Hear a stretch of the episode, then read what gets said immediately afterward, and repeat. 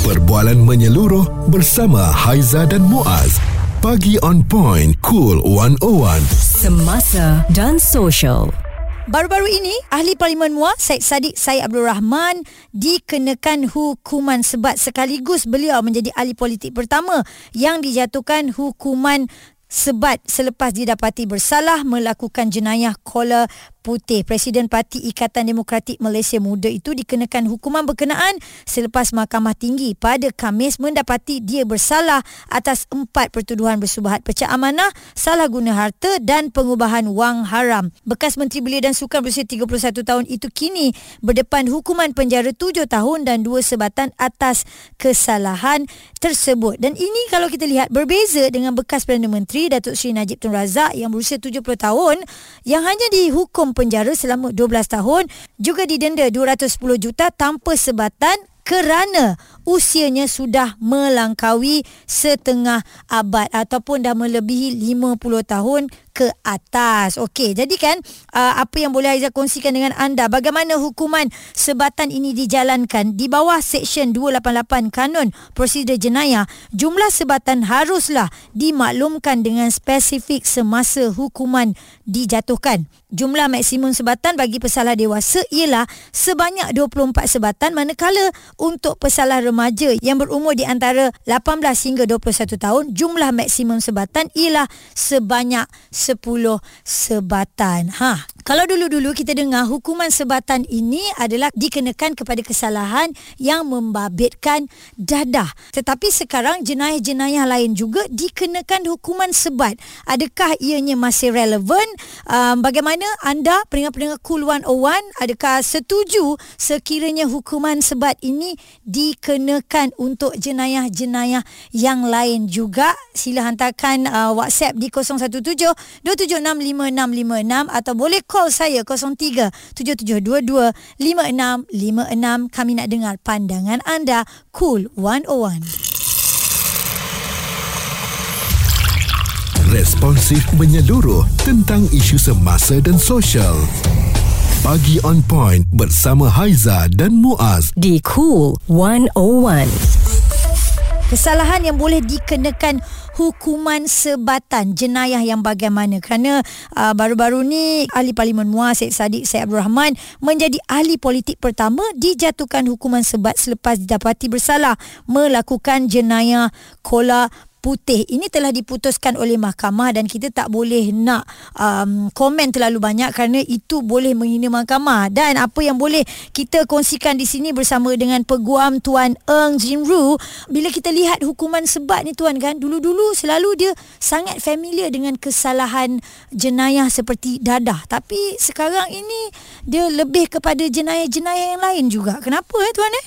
Ya betul. Sebab selalu yang kita dengar dari berita kes dadah yang kena sebatan Mm-mm. tapi tak tak terkecuali kes jenayah kola putih atau mungkin panggil white collar crime yeah. seperti kes pecah amanah, kes salah guna kuasa harta memang ada penuntukan untuk mereka dikenakan hukuman sebatan. Mm-hmm. Tetapi berbeza uh, seperti dengan kes terdahulu yang mantan Perdana Menteri Datuk Seri uh, Najib. Ya. Beliau mm-hmm. tidak dikenakan sebarang sebatan kerana umur beliau telah melebihi 50. Mm-hmm. Ah, tapi uh, untuk kes uh, wife saya tadi, beliau adalah dikenakan sebatan kerana beliau masih bawa umur yang boleh dikenakan sebatan. Mm-hmm. Sebab apa yang kita tahu uh, untuk pesalah dewasa ni sebatannya 24 eh maksimum dan kalau untuk remaja yang 18 hingga 21 tahun jumlah maksimum adalah 10 sebatan. Boleh kita lihat perbezaan di situ.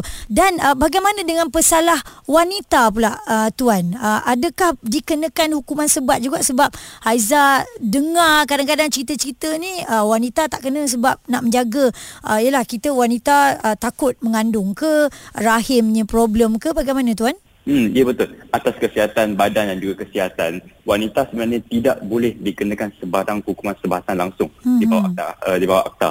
Hmm. So, memang uh, untuk wanita memang tidak boleh dan untuk lelaki hanyalah lelaki yang bawah umur 50 tahun yang boleh dikenakan sebatan. Hmm. Tetapi ada juga berbeza antara sebatan untuk kes-kes lain dan juga kes-kes untuk uh, kes amanah dengan kes salah guna harta sebenarnya. Hmm. Dan itu memang boleh disabitkan kesalahan uh, dan uh, dikenakan sebatan lah tuan eh? Ya betul untuk yang kes pecah amanah dengan salah guna harta memang wajib ada sebatan. Hmm. Minimum satu dan juga ada maksimumnya lah. Hmm.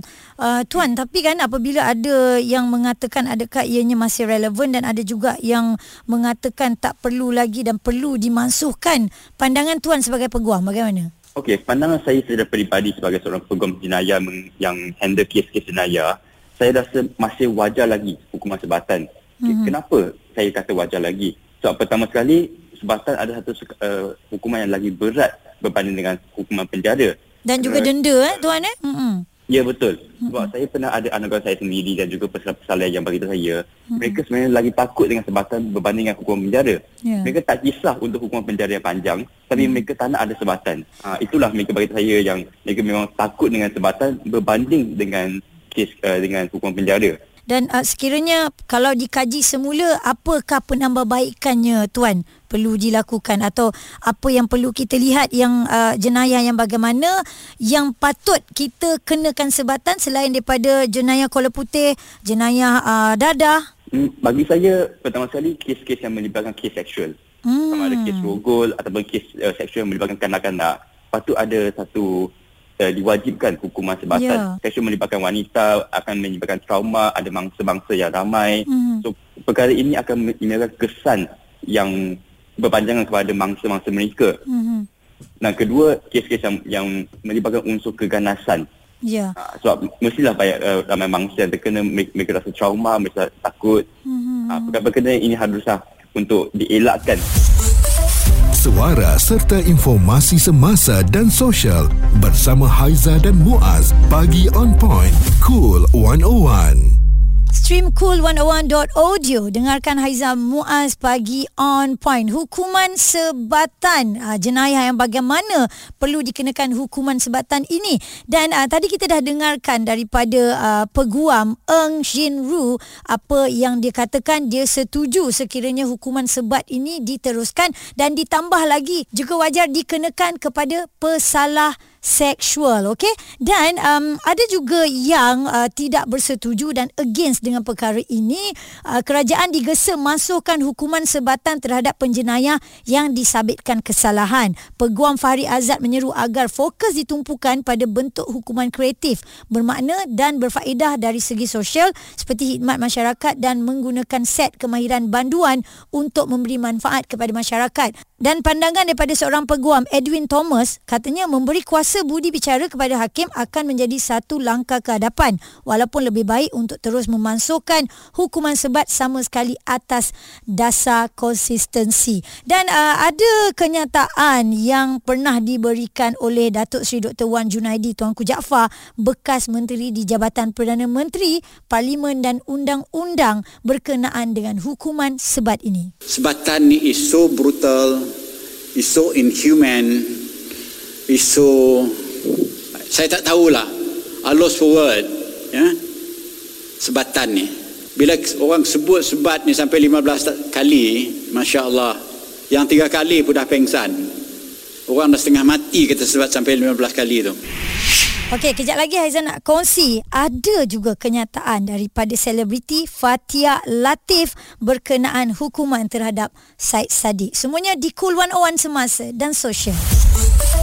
Suara serta informasi semasa dan sosial bersama Haiza dan Muaz bagi On Point Cool 101 hukuman sebatan adakah masih relevan untuk dikenakan dan jenayah yang bagaimana patut dikenakan hukuman sebatan ini. Masih lagi kita nak kongsikan dengan anda. Sebelum ini, Ahli Parlimen MUA YB Syed Saddiq dijatuhkan hukuman sebat selepas didapati bersalah melakukan jenayah kola putih. Okey, saya dah janji dengan anda, saya nak kongsikan perkon- saya nak berikan perkongsian daripada Fatia Latif di mana selepas uh, berita ini keluar, dia kongsi menerusi media sosial beliau. Come on lah eh, benda ni, Authority Malaysia. Aku nak tahu siapa judge yang tak kasih chance langsung Kak Sadik ni. Katanya beri dia peluang dan belajar daripada pengalaman apa kesalahan yang dilakukan itu. At least tarik balik je lah pangkat menteri dia. Tak pasal-pasal kena penjara. Tujuh tahun pula tu lepas tu kena sebat lagi. Lepas tu kena 10 juta. Kau ingat dia milioner ke? Aduh, setahu I lah sebatan ni adalah hanya untuk kes rogol under the penal code. Judge mana lah ni tak lepas criminal law, dia cakap. Okay, baik. Dan uh, kita tengok komen-komen daripada netizen, daripada Ikuan. At Jad Ikwan. Dia kongsi, Hello Fatia Latif, I tak tahulah you dapat law degree dari mana or entah ada ke tidak. For your info, Judge you kata tak cerdik tu former pengarah pendakwaan and has been in service long enough. Who are you again Fatia Latif? Siapa berani tanya hakim lepas ketak criminal law masa study? Awak memang kurang ajar. I'm calling you up sebab yang nampak bodoh sekarang adalah you. Minta maaf lah eh. Ha, tu Ikuan yang kongsikan. Dan apa yang boleh saya kongsikan lagi di sini menerusi utusan.com.my jadikan sebat hukuman utama jenayah syariah. Aturan hukuman jenayah syariah perlu dilihat semula. Takat hukuman sedia ada RM5,000 atau penjara 3 tahun atau 6 kali sebatan. Semuanya berlandaskan kepada Akta Mahkamah Syariah, Kurungan Bidang Kuasa Jenayah, Pindaan 1984, Kurungan Akta 355. Okey, jadi um, ada lagi ya sebenarnya yang kirimkan kepada saya Faizal. Dia kata memang sepatutnya hukuman sebat ini perlu dikenakan kepada jenayah-jenayah seperti yang peguam sebutkan tadi di awal uh, Haiza bersiaran uh, berkenaan dengan isu ini. Dia cakap um, kesalahan yang mana merogol uh, yang mana um, haruan makan anak ialah kesalahan-kesalahan yang sebegitu. Dan kalau kita lihat dekat Aceh ya berzina juga dikenakan hukuman sebat depan orang ramai lagi. Ha tu dia suara serta informasi semasa dan sosial bersama Haiza dan Muaz. Bagi on point cool 101